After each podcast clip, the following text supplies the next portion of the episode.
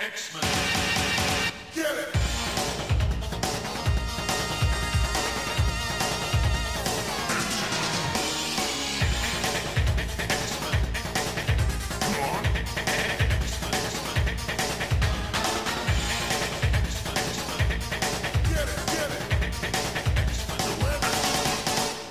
Hey everyone, and welcome to another exciting episode of Battle of the Atom.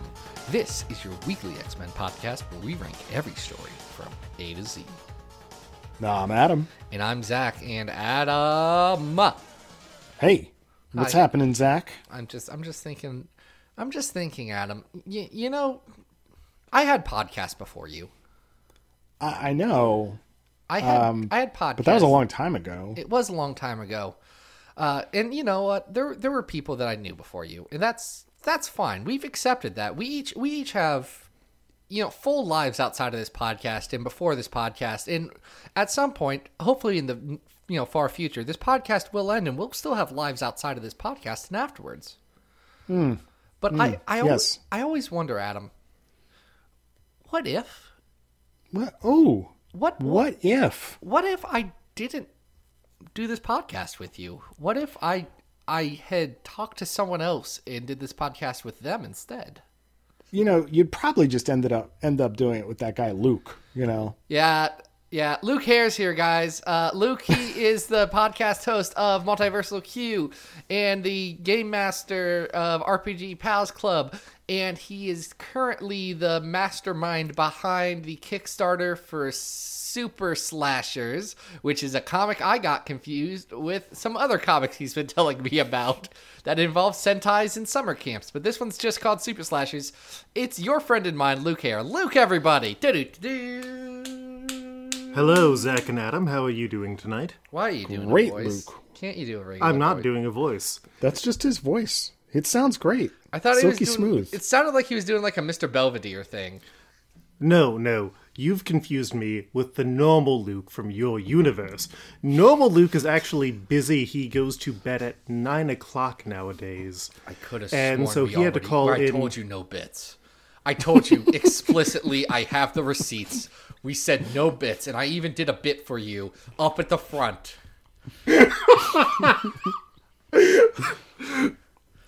All right, no bits. No bits. We'll come back. Just put those. Put those bits away. Uh, uh, we're going to talk about what ifs if you haven't picked up on that. Uh, that's that's thanks to Nathan Brock. Nathan went over to patreon.com slash Xavier Files. Uh, and he uh, said, hey, talk about What If Magic from two thousand eighteen Ooh. By your friend and mine, Leah Williams, friend of the show. Uh, someone who, by the time you've listened to this, I've met. And hopefully we are best friends forever. Uh, I assume we are at this point. Hi, Leah. Uh My best friend who obviously listens to this podcast. Uh, and Felipe Andrade does the incredible art on this one. Now, Luke, Luke, you, you're the What If Boy. Mm-hmm. That's what that's what they call you these days. Luke the What If Boy Hare. Well, currently I'm Ultimate Luke Boy because we've been covering all the Ultimate Universe. Ultimate Universe is just one real extended What If, right? Like, like all What Ifs, everyone dies at the end. And that's kind of the story of the Ultimate Universe. Not everybody dies, Zach. And you know, because I'm a comic fan, I need to be pedantic about this. Uh, look, look, I am I am on the uh, Hickman dark side of everyone dies. You can be on the everyone lives side, but I have, you know, st- stuck my claim. Luke, what happens in What If Magic became Sorcerer Supreme? So you know how magic normally just goes back to the X-Men and lives a normal-ish teen life and then dies of an allegory? Yeah, that's about right. What if she started just kind of not exactly serial killing people just to survive when she escaped limbo, and then Doctor Strange tracked her down and was like, oh, hey, you've got potential. I'm going to be a kind of good magic dad and help you deal with trauma. In the sort of goofiest way he possibly can. Mm-hmm. I love this comic book so much. I also love this I comic love book surprise. so much. Oh, it's so good. That's a great distillation of it, though, because like it really is just all about these goofy interactions between Doctor Strange, who really does mean well, and Illyana, who is so broken and just trying to survive. And they're, they're just, they're such great foils for each other here. So what's interesting, you say goofy, and I don't think you're wrong, but I think it's going to give people who haven't read this the right, right impression. This is a serious story, and there are some incredibly like powerful emotional moments in it. Uh, a lot of it that, that comes down to Felipe an, Andrade. Yeah, that's an understatement. This is probably the only comic book to make me cry within the last five years. Really? I don't get super emotionally invested. I'm not a comic like book a, crier either. No. Okay. Did, did either of you read Klaus, the uh, Morrison comic that came out this year? Uh, no. I did not read this year's version of Klaus. I don't know if it's pronounced Klaus or Klaus, but if I say Klaus in Morrison comic, people are going to know that's the one where he does Batman Year One, but it's Santa Claus. Yeah, this year's was all splash pages, one for each day of Christmas, going back in time to different days of Christmas. No words. And by the end of that is like, oh, I see how it all works. I am crying now. This is me crying at my desk because that's where I read comics on Wednesdays. I gotta check Golly. that out. Wow. Yeah. Wow. Never had Santa Claus make me cry. Well, then you had a lot of good Christmases and you need to check your privilege. Uh, but Oh, yeah. Oh, you never no. had uh, you you never had Santa leave Mighty Max toys stuck in your uh, fireplace. No, that Even came so out wrong. You didn't wrong. find them out until like two days later, and you, you thought that Santa didn't like you. You never so had Santa be... leave a note oh on your God. bike saying that the bikes broke on the way down the chimney and that he had to get replacement parts from the North Pole.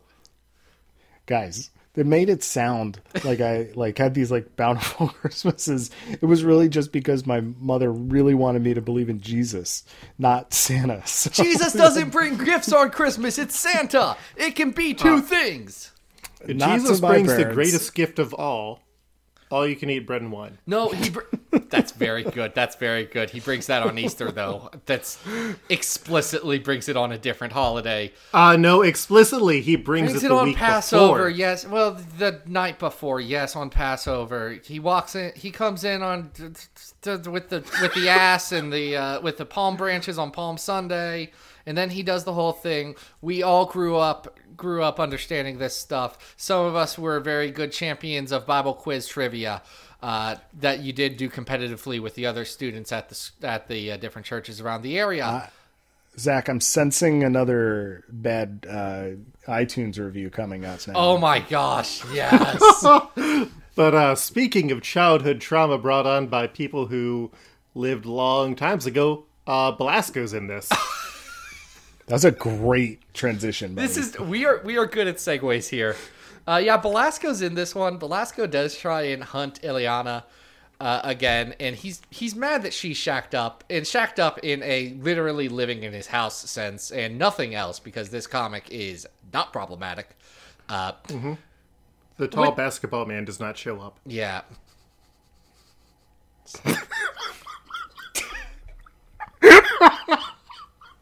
Shaquille O'Neal, for people who don't follow sports, which I assume is ninety percent of our podcast. Wait, are you saying there are people out there who are more familiar with Belasco, the former Lord of Limbo, than uh, world-famous basketball player and car salesman Shaquille O'Neal? I'm saying, if, I, I'm saying if those people existed, they listened to this podcast, dang it. Uh, if you... do know about Belasco but not Shaq, please tweet at my account, Jake Loves Otters on Twitter, with Shaq, Shaq, Shaq. Anyway, anyway, anyway, focusing on this very good comic that we do need to talk about because Lee is a friend, and again, we're going to be objective here, but I do love this comic so much. Uh, Magic has to fight Belasco, and she's struggling this whole thing to do creation magic. It's the only kind of magic she can't do. And she finds out, finally, in a moment of stress, that she can do creation magic, in fact. And she doesn't create a weapon, in fact. You know, she doesn't make a soul sword. She makes a soul staff. And it makes her feel complete. It makes her feel like the child that was taken from her. And it's heart-wrenching. That's the page, man. That's the page. That's... Felipe Felipe Andrade, just grand slam on this one. That that three pa- panel, Jesus Christ! It's just it knocks it out of the park. It's so good. Um, one of the limitations that this book has is that it's it's really short.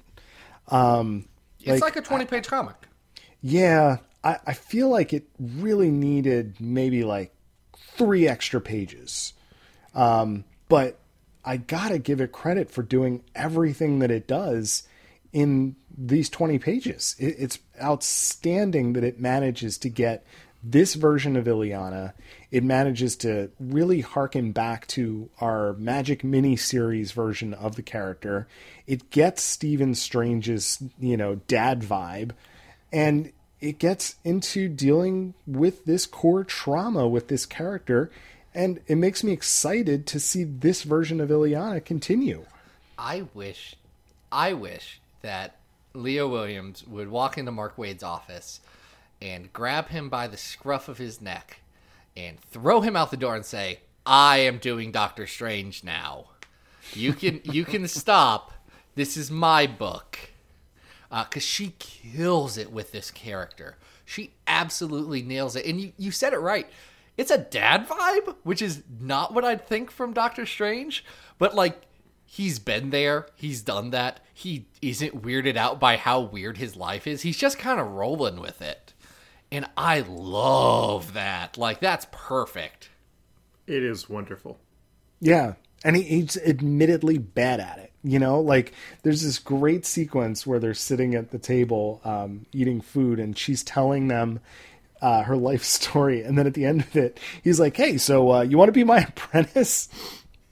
And, you know, Wong's like, she just got done telling you how she didn't want to do that. That's like how she was emotionally scarred. I love it. And it's it's done with such economy that uh, it's it's so smart. This is good What If. Uh, a lot of What Ifs are bad, and we're going to talk about those later. Uh, but this is a great What If. Uh, any any closing thoughts before we move on to the ranking segment of our show? Um, I love this book, and I would like to rank it very high, but let's talk about our gigantic list. Luke, do you know how many stories we have on our list? Hmm... Uh, I do not know because I know you ranked three more on the episode most recently. I'm going to go with over twelve. You've been doing this for a few weeks now. We have we have over twelve stories on this list. Uh, the number one of those stories is Dark Phoenix Saga. Uh, Adam, do we have to start jumping by like seventy-fives now? I mean, we're getting... You can't just keep going fifties, because we're... Last week, it felt like fifties was a lot. Uh, Maybe just give the, the hundreds. Give give the recaps. Okay. The, the, the big milestones. one hundred is Astonishing Spider-Man and Wolverine. two hundred is Special Edition X-Men number one, the backup story, where Kitty Pryde and Illyana give you a tour of the mansion. Number three hundred is... Iceman Volume one, where he goes to fight the exist uh, the you know cosmic embodiment of oblivion and nothingness. And then number three thirty-six is a comic that I wish was a What If. It's called The Draco. Uh, this, Why do you wish it was a What If? Because it's bad. We have a whole episode on it. Go listen to that. It's like number fifty, yeah. I think. But no, what is your What If for The Draco, Zach? I... My what if, what if for written? The Draco is exactly the Draco, except for it didn't happen in the real six one six continuity, where they said, oh yeah, Abyss is Nightcrawler's brother, as is a guy named Kiwi Black. God. Back in college, I knew a guy who was super into Kiwi Black, and I never understood why. And then he was like, oh, he's uh, Nightcrawler's brother. Nightcrawler's actually a demon. And I was like, no, I don't read comics yet at this point, but that's wrong. That misses the point of Nightcrawler. Anyways, ranking this thing. It's very good. It's much better than The Draco. It is. Uh, it breaks the top one hundred for sure, because it's, yes. It's better than Astonishing Spider-Man and Wolverine. I'm trying to see what what-ifs we have around here. Because uh, what-ifs tend not to rank, you know, crazy high. Uh, okay, wait, I know I know the what-if that is high. uh, Lord of, th- Wolverine was Lord of the Vampires? Yeah, this is better than number sixty, What If Wolverine was Lord of the Vampires. Oh, definitely. It, I think that's a bad comic. Uh, you're uh, wrong. You're you're objectively wrong because it's beautiful and I love it. Uh, you know Doctor Strange? He's the Punisher in that one. Mm-hmm. he, he shoots I think there's great bullets. Ideas. I just I don't think it works as well as you do, but we both have different takes. We do. We do. Mine's the objectively correct one because I control the list. Uh, For this show. Sure, sure, sure, sure. That's true. That's true. That's true. Uh, I like this better than Uncanny X-Men and the New Teen Titans at number forty-two. Adam? I do as well. That means we are already above the original Storm and Illyana Magic miniseries, which was at fifty-two. Um, I'm gonna. Oh, I'm gonna say something. All right. I think it's better than Dead Souls. We've got Fair. now we're we're we're passing some more Illyana milestones. At thirty-five, we had uh, the New Mutants uh, arc of Inferno. I I, we had, I know it. I know we did. I know and we, we passed have that one. New Mutants Dead Souls at thirty-two. I think this is a top thirty story. So how high are we willing to go? Ooh, it isn't better than number nineteen, Magneto one through three, Infamous by Cullen Bunn and Gabriel Hernandez-Walter. I think we're in the same realm, though, as sort of a character-defining issue, like the Nightcrawler mini at twenty-one. Mm-hmm. Is it better than Wounded Wolf, though? Is it better than you, Wounded Wolf? I don't know you if mean it's the better. One where Wolverine protects the Power Pack? Yes, he protects the Power Pack with Barry Windsor Smith art. Nothing right, so up here is bad. Str- No, is let's... Doctor Strange protecting a Russian child better than Wolverine protecting a child from New York who got powers from a magic space horse? I think we got to dial it back just a little bit here because I don't know that I can put it above twenty-five, which is the Brood Saga. I think that's fair. I will say I like it better than Life Death, though, at twenty-nine. Do you like it better than Life Death two at twenty-six? I mean, that is tough. No, but I...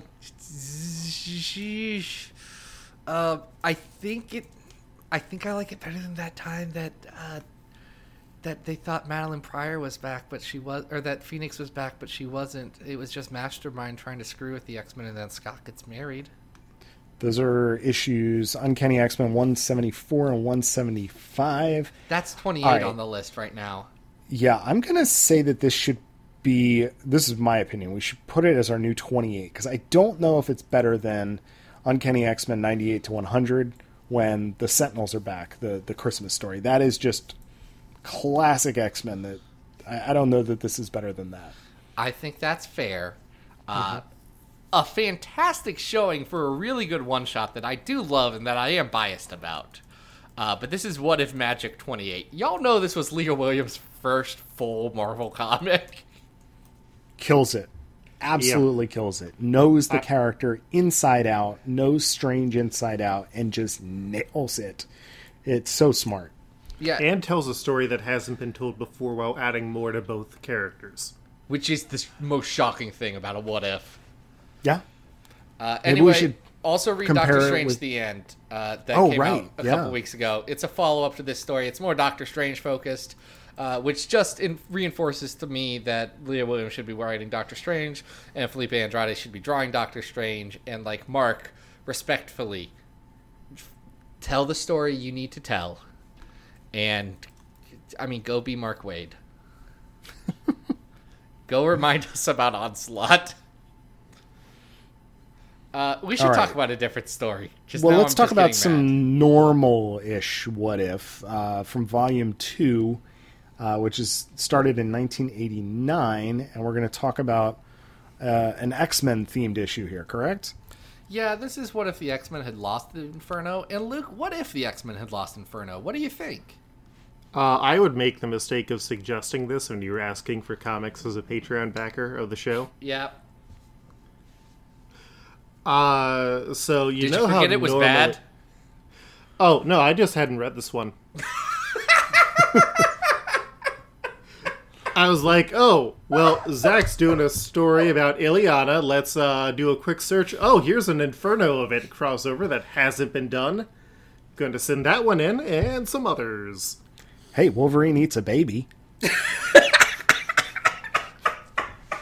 Wolvie, you're going to eat a baby! Fresh from the nursery. Wolverine, Wolverine. Wolverine is infernoized in this one. He's not a vampire, but he honestly acts just like Wolverine was Lord of the Vampires in this story written by Danny Fingeroth, uh, with pencils by Ron Lim, inks by Keith Williams. Uh, Gary, how do you guys uh, feel about Ron Lim? Ron Lim was always sort of like, George Perez was not available, so let's call Ron Lim. Like, do we do we like Ron Lim? If he had gotten a better story to draw, I would have been more interested.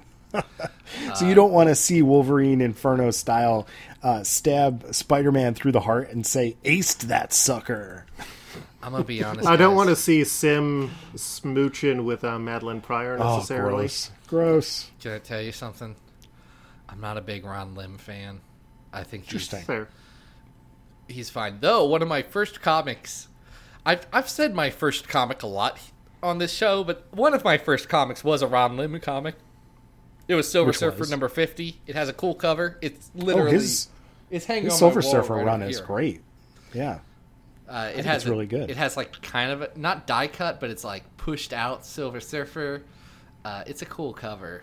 Good run, good run there. You know what this uh, issue does do? Uh, you know, obviously the setup is that. The, the X-Men lose Inferno. Maddie and Sim take over New York and continue. Maddie does just, like several baby murders. Yeah, lots of baby murder. Um, and we've got a, a small group of superheroes, but it does follow up, strangely enough, on a, a lost point of uh, Inferno, which was that Rachel got turned into a mannequin. Mm-hmm. So Doctor like Strange mannequin. goes and gets the mannequin. And he's like, "Oh yeah, you, you." You have Phoenix power. Let's go. Mm-hmm. You have a little bit of Phoenix power in you. Got so, a little Phoenix um, in you. Yeah. Lim gets to draw a lot of flames here between the Human Torch and uh, and the Phoenix and all the magic floating around here. Anyway, it's a mess. It's it's like one of, you know, all these what if stories where everybody dies. So Wolverine kills Kitty Pryde, kills Spider-Man, kills then everybody. Wolver- well, and... then Wolverine gets... Uh, turned into a skeleton, but then mm-hmm. Sim possesses that skeleton. Oh, I kind of uh, like that. That was that fun. part was dope, actually. Because Sim's mad. And he also has a soul sword. He does. Yes. Uh, that was the best part. It still wasn't great. I don't even know what to say about this. This is your very generic what if, where the art's not that great, the story's actually kind of boring, and everyone dies. Uh, and then Doctor Strange and Rachel have a baby. No, no that's Wait, not what Alicia happens. Masters, who was married to Johnny Storm at the time, have a baby. Because remember how there's all those times where it's like, oh, Alicia Masters is the only woman who will ever love Ben Grimm. And then she ends up marrying Johnny. And Wasn't that a like, scroll? Oh. That was a scroll, right? Sometimes. Depends on the story. Yeah. Uh, yeah. If if by the fact that I forgot what happens at the end of it tells you anything, this one's an incredibly forgettable comic. I literally had to get to the end of the story before I was like, wait, no, I've read this one before. You didn't like Ron Lim's little uh, little Fantastic Four baby? Which nah. basically just looks like the Watcher. nah. The epilim. It was all... This one's not good. Uh, it's boring. That's the thing. This should be exciting. It's not. It's boring. And I don't know. I've heard people come to the defense of these issues because, like, it's no holds bar and you get to do whatever you want. But at the same time, it does lack a certain amount of imagination when all you do is use the what if format to just kill everybody and end the world repeatedly. So what does that say about the format? You know it, what I mean? It's easy to cop out. I guess. I yeah. think I think Luke's right there. It's easy to cop out. However, I understand the people who like a, you know, what if style story where there are, you know, no holds barred and all that stuff, and you can just like give endings to characters. But that only works if you build an emotional connection and emotional stakes within those characters where it like matters that they died. Like Uh, Old Man Logan is a story I really like. Yeah, it's got issues. I still like it. It's real pretty, and it's a Rickrollin' adventure, and we'll talk about that on an episode when someone finally requests Old Man Logan, which is a weird one that no one's requested. Uh, maybe, maybe our maybe our listeners don't care about Wolverine. That's is possible. Wolverine a member of the X-Men? Yeah, I, sometimes. He's in this. Com- he's on the cover here. He's got this, the knives. He's the knife boy. I thought babies. That was an old man who was also just happened to be named Logan. No, no, he he he was in a feature film that made me cry. You know him. Uh, it was named after him. X-Men First Class? For some reasons. Uh, well, let me I... ask you this, Zach, because I feel like we, we don't have a lot of substance to talk about this book. So let's start comparing it to some other what-ifs we have on the can list. I, can I finish I... my Old Man Logan point so I don't have to edit it around? Oh, I'm that sorry. I, did, I thought I... Go ahead. No, I, I didn't actually say anything. I just said the words Old Man Logan. Up. I got excited and wanted to keep going. I know. It's not your fault. All right, so why do you love Old Man Logan so much? So there's a death in Old Man Logan, and spoilers for this old comic, uh, where Hawkeye bites it pretty suddenly and pretty unexpectedly. And that does have emotional stakes because you've spent time with this character and this Hawkeye, and you care about him. And even though he's gone... Like, and he was never going to stick around because it's a what if. You cared about the character, and it mattered that he was gone. Hmm. And I think most what ifs lose that. They they just say, and you're dead, and you're dead, and you're dead, and you're dead.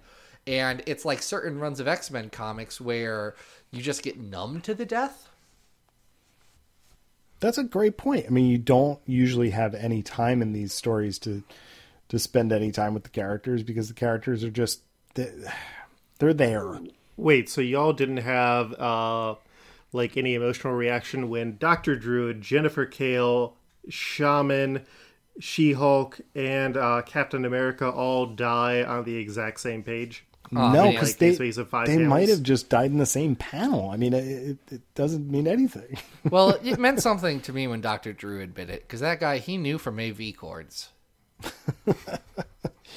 Well, here's what I will say. Um, I think Ron Lim is uh, doing an okay job here, and that automatically makes this better than number three thirty, which was what if Wolverine was Lord of the Vampires during Inferno? I would agree with that. Number thirty-seven. Luke, maybe you uh, were thinking of that one, which is really bad.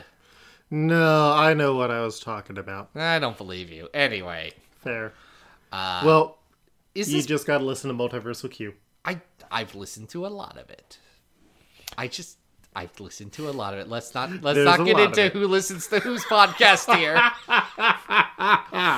let's, let's, let's not have that discussion. I listened to all of Exiled because I loved it, Luke. Mm-hmm. Uh, is this better or worse than X Patrol now that I'm on the weird spot and feeling self-conscious? What number is that?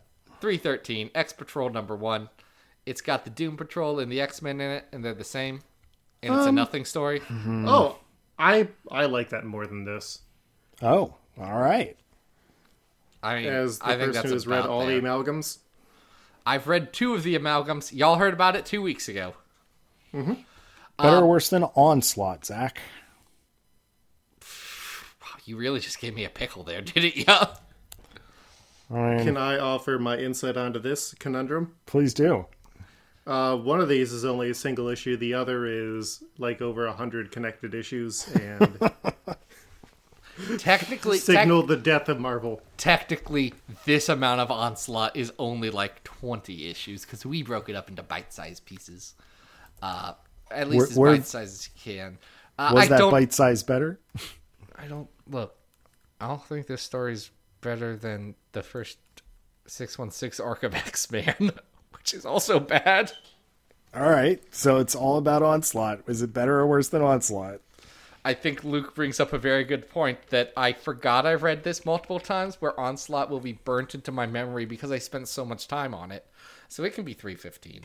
This can be right. three fifteen. three fifteen it is. um, the last story is uh, a real doozy, guys. Where did this one come from? I think this one also came from Luke. Did this come from oh, you, yeah? Luke? Or did this come from someone else? I think it came from someone else. I might have just been like, I don't think it was for me. Let's check the old Patreon. We don't have to. You know who you are. Thank you for this one.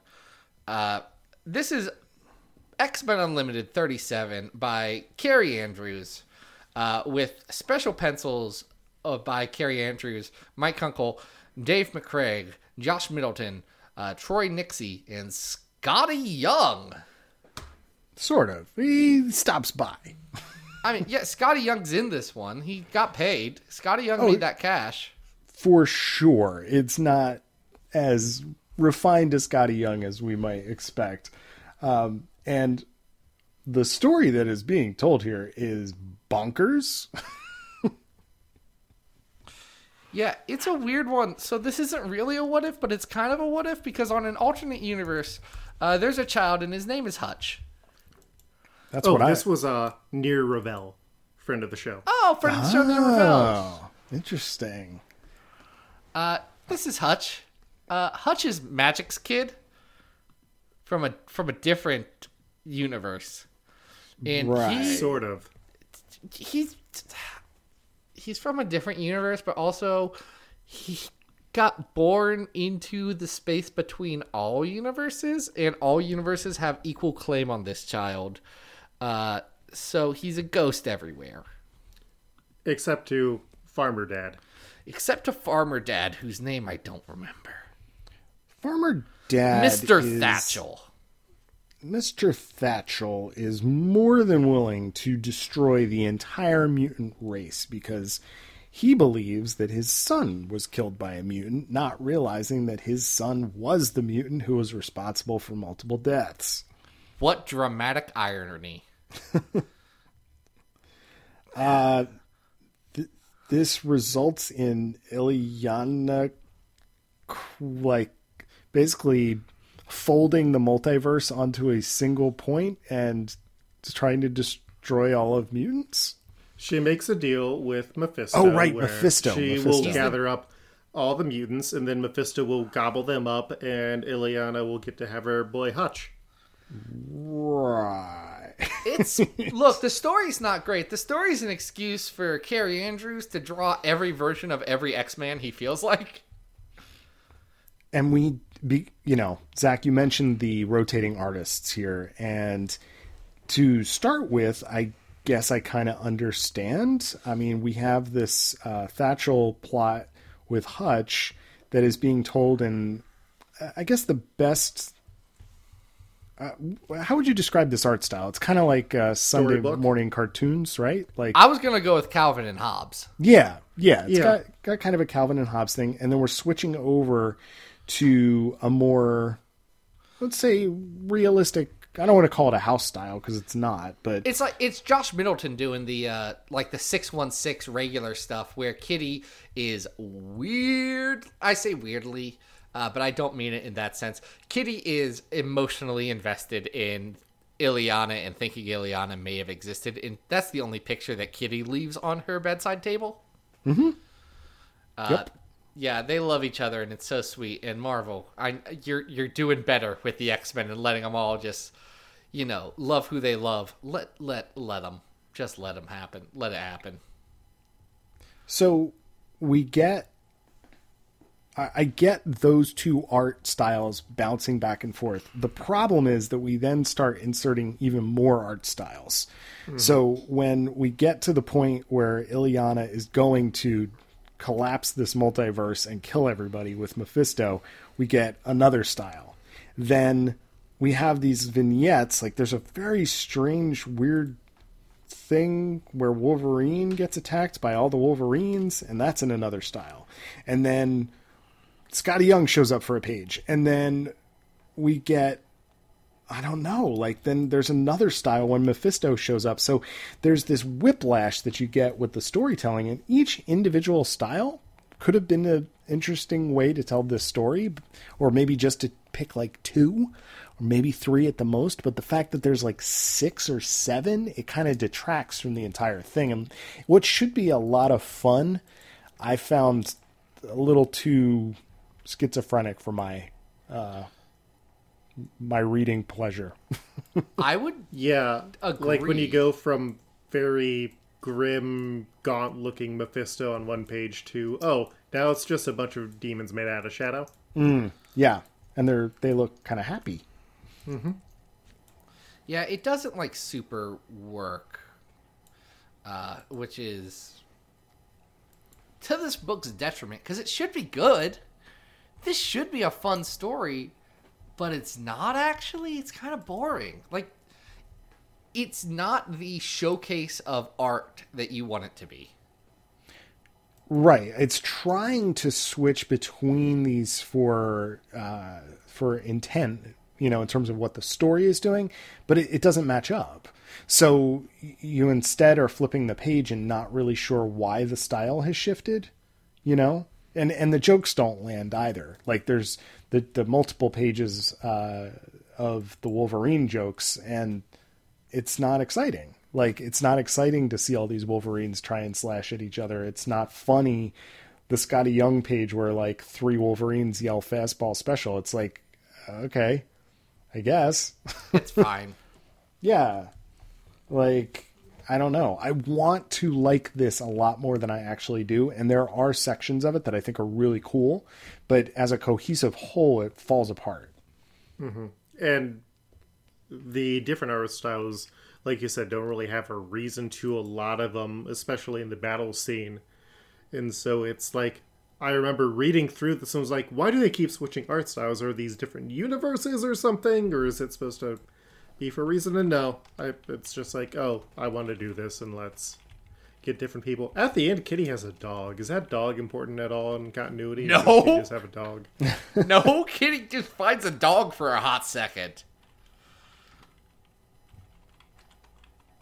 I forgot the about the dog, man. Why did I, she yeah, have a dog? The dog too. I think Hutch, I think Hutch, who becomes a ghost boy, gives her a dog, and then Hutch leaves, and the dog vanishes.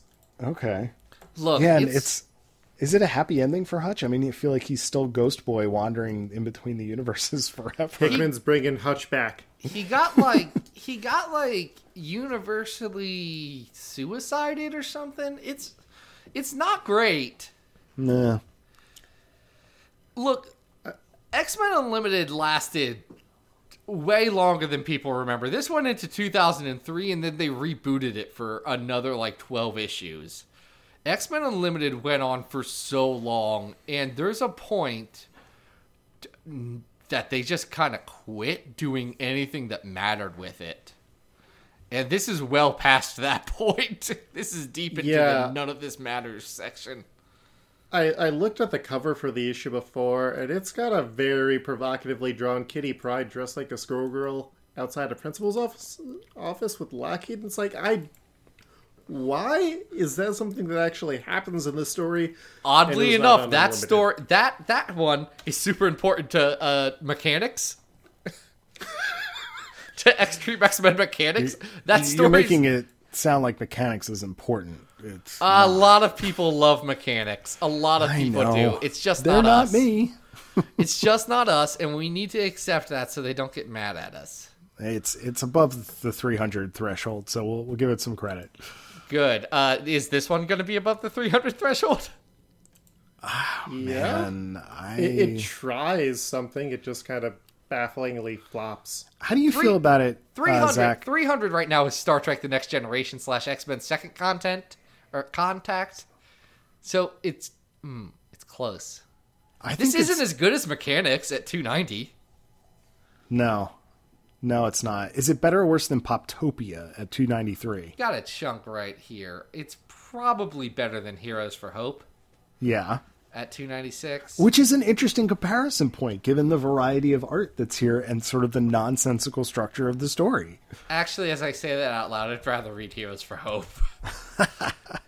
George R. R. Martin does one in that one. And ah. Stephen King. Stephen King does one in that one. Uh, so uh, people do one in that one. I'm going to say that it should go in between the Star Treks, because I think I would rather read Star Trek X-Men, but Star Trek Next Generation X-Men doesn't quite hold up as well. So, Luke, you read those Star Trek X-Men? No, I'm not a Star Trek boy. I'm not a Star Trek boy either. We still did it, because that's our job. That's right. That's what the Green people... Lantern Star Trek. My ceiling would be two ninety-seven, which is the introduction of uh, the Blob. It doesn't X-Men matter. It's our new three hundred. I already put it there. Perfect. Love it. Sometimes Sold. I just, once once I Smart. feel like we've decided, even if we haven't felt like we've decided, I just do the work on the spreadsheet anyway. And I say, I know that feeling. It goes there. Guys, we've got it. We got to wrap this one up. Uh, but that was fun. We talked about we talked about some what ifs, and what if this was a good podcast? Maybe more people would listen to it. Who knows? Uh, but Nathan Brock listens to it, and Nathan, thank you so much for this episode. It was a lot of fun. We got to talk about that one good story that we all really love.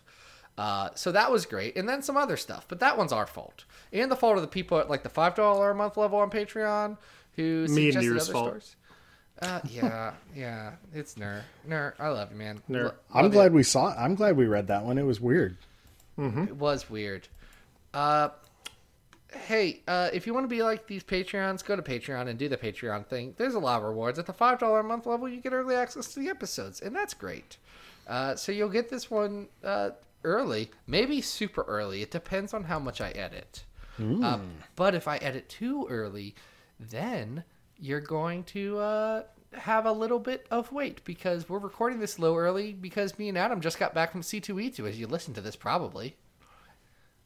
And it was great. We met. I hope I hope we don't hate each other at this point. Hate each other? That's impossible, Zach. Come on. I don't know. Last time last time I went to C two E two with someone, they ended up sleeping on the couch because I had a bit of a cold. And uh, my my night sleeps were loud. Yes, yes, but you don't hate. That person doesn't hate you. You don't hate that person. Look, look, look. That person who will remain nameless. But if you figure out who I went to C two E two last year and figure out which ones weren't married, uh, you could probably narrow it down. Uh, there there were some challenges that week. Uh, but, you know, be like them. Do the Patreon thing. I've lost track. Luke, you're still here, though. And hey, yes, Luke, I am. Why did we invite you on this podcast besides the fact that we're friends? Uh, because you didn't get me on when you were having all the guest people. Adam was on sabbatical for his Kickstarter. But speaking of Kickstarters... Bum, bum, bum! Uh, I've currently got one going on. Uh, y'all know Buffy the Vampire Hunter? Slayer? Um, Slayer. The Slayer. No, Slayer did uh, Rain and Blood. Rain and Blood. Mm. No, which one are you talking about? No, because Slayer did all those really good thrash songs that we all love. Actually, actually, Slayer is my least favorite of the big four thrash bands.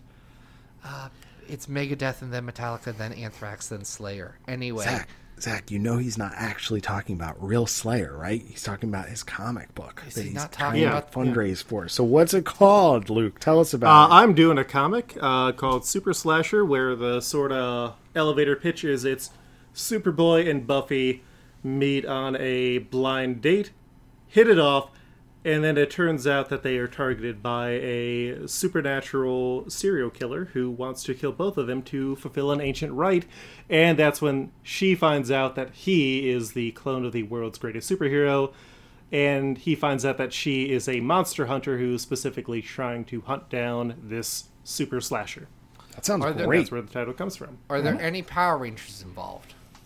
No, that's Sentai Slasher Summer Camp, another project that I've got in various stages of, quote-unquote, the works. And who do you got collaborating with you on this Kickstarter? Uh, I have the fabulous Caitlin Scannell, who is providing the art for this. It's a ten-page mini-comic. Uh, when we're recording this, I'm...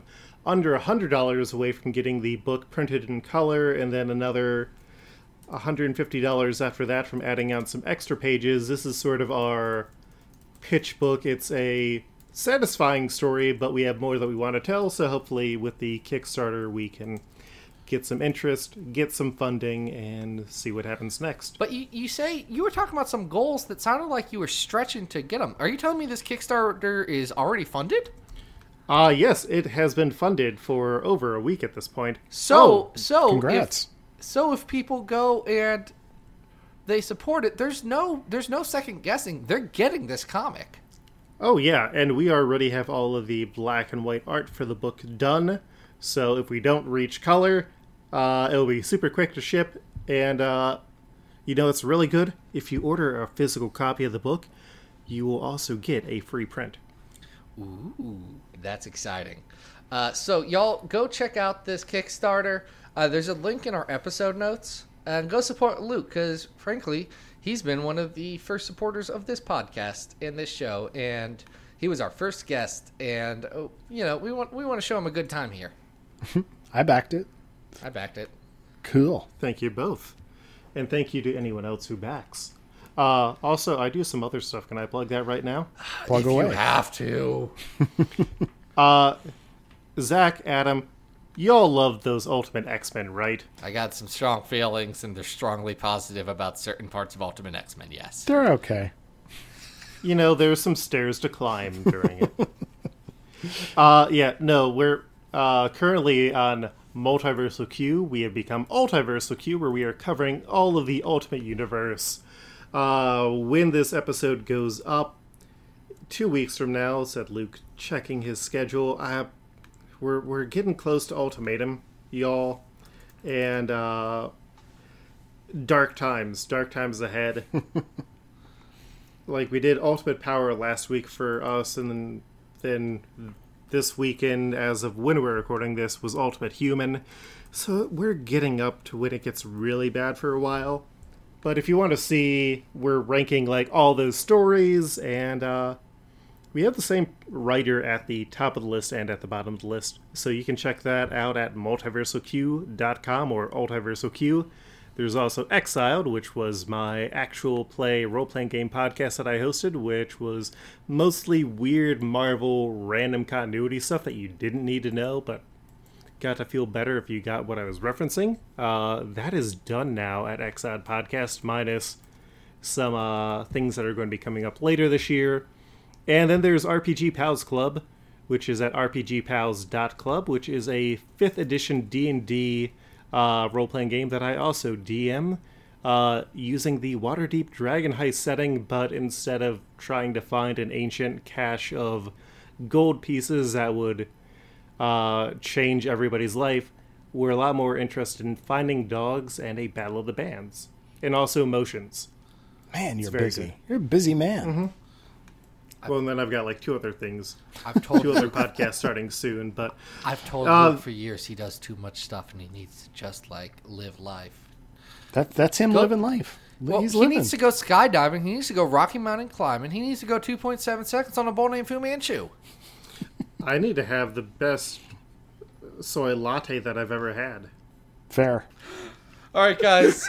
uh, this is done. We we we're done with this this episode. Uh, it was fun for us. Hopefully, it was fun for you too. Luke, thank you so much. Go support Luke, everybody. Uh, next week, you're gonna hear our conversations from C two E two. Do you know who we talk to? We don't either. Mm-hmm. We have no idea. Not a clue. We got everything tentative. Everything's so tentative, and I know it's too late, but Marvel P R guy, please get back to me and let me do my goof. I thought goofs weren't allowed on the show. Bits aren't allowed. Goofs are right in. Until next week, guys, this has been Valley Adam. We hope you survived the experience. Get it!